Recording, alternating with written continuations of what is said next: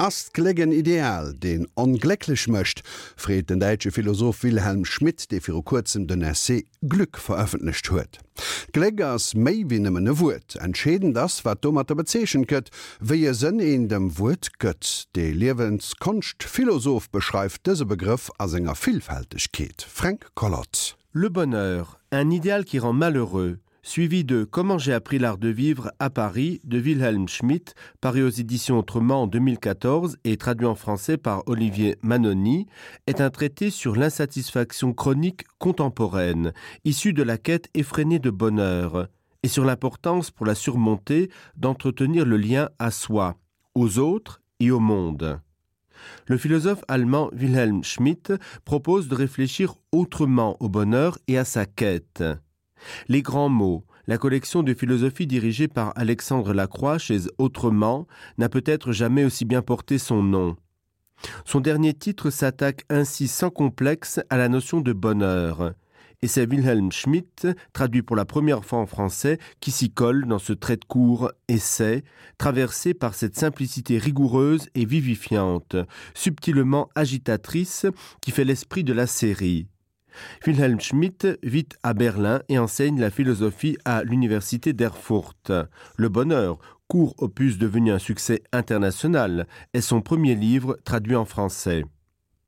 Il faut dire que la question du bonheur occupe ce spécialiste de Michel Foucault depuis toujours, et qu'il y a consacré plusieurs ouvrages à succès, comme il le rappelle dans la dernière partie Comment j'ai appris l'art de vivre à Paris, où il retrace les grandes étapes de son parcours intellectuel. Le bonheur, donc. Concept mouvant, instable dans le temps et dans l'espace, sans définition impérative et homogène, rappelle Schmitt, qui ne propose ici, avec modestie, qu'une petite pause pour reprendre son souffle au milieu de l'hystérie du bonheur qui s'étend comme une tache d'huile dans le monde moderne. Bonne nouvelle, assure-t-il, le bonheur n'est pas l'essentiel dans la vie. Pour commencer, le philosophe en distingue trois types. Le bonheur fortuit ou bonheur, le bonheur du bien-être, cette maximisation des plaisirs que notre époque recherche pour son malheur avec beaucoup d'acharnement, et le troisième, le bonheur de la plénitude, c'est-à-dire le bonheur proprement philosophique, qui est le plus durable et peut même, c'est son paradoxe, englober l'être malheureux.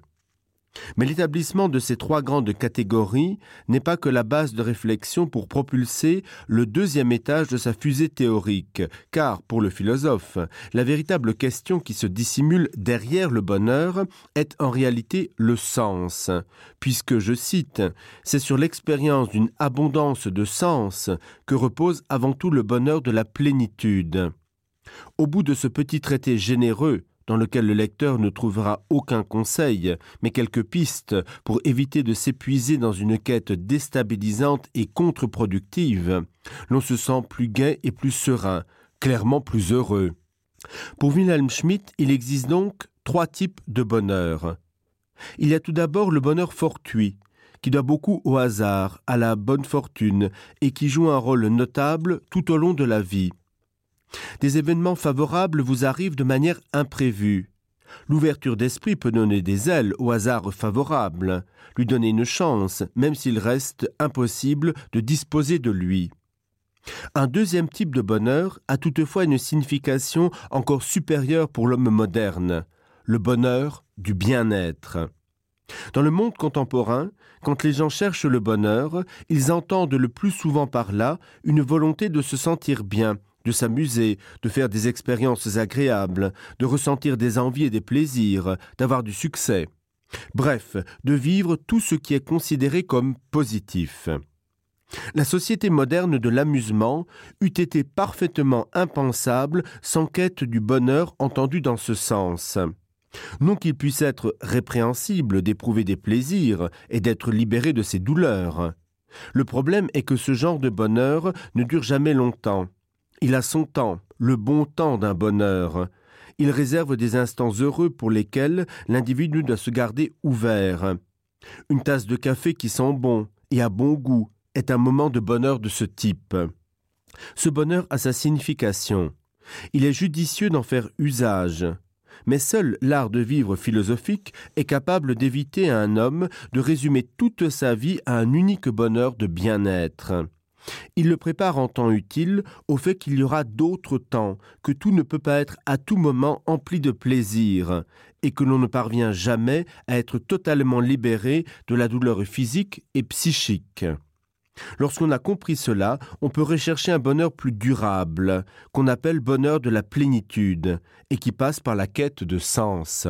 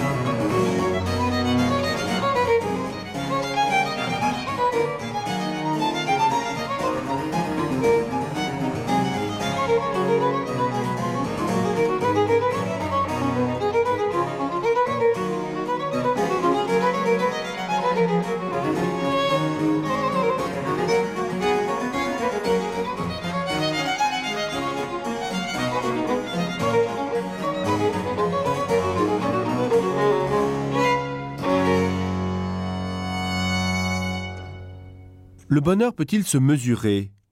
Le bonheur ne peut évidemment pas se mesurer de manière générale, d'autant plus qu'il est très subjectif et que ses représentations varient selon les cultures.